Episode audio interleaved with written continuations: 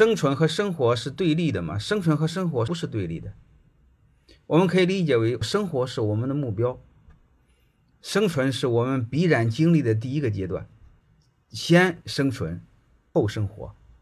相信命运吗？当然要相信命运了。您要怎么理解什么是命运？命是父母给的，运是自己做的。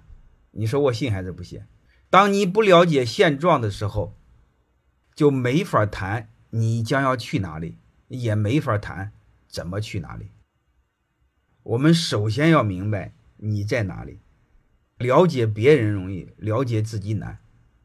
欢迎大家的收听，可以联系助理加入马老师学习交流群：幺五六五零二二二零九零。